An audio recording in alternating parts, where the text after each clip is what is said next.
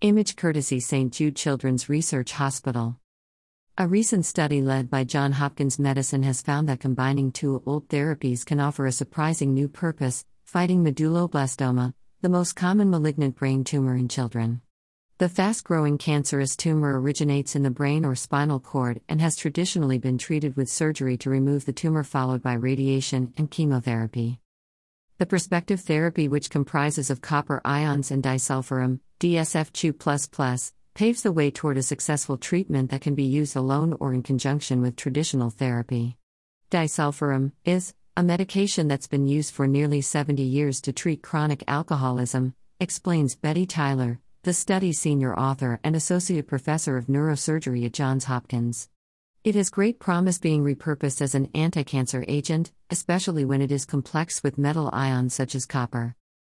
The researchers tested the anti-cancer activity of DSF2++ and, in their attempts to define what it targeted at the molecular level to achieve these effects, were able to highlight four key findings.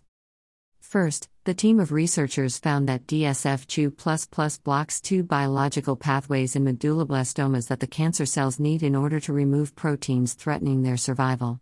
With these pathways blocked, these proteins accumulate in the tumor and cause the malignant cells to die, leading them to eventually be removed by the body's own immune system.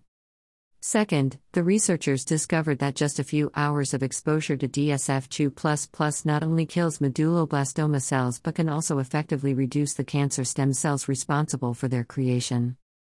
The third finding in the study revealed that DSFCU keeps cancer cells from recovering.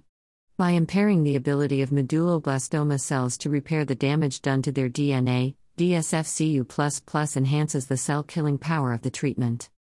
Lastly, the promising combo of DSFCU demonstrated significant increases in prolonging survival days of mice whose brains were implanted with two subtypes of medulloblastoma.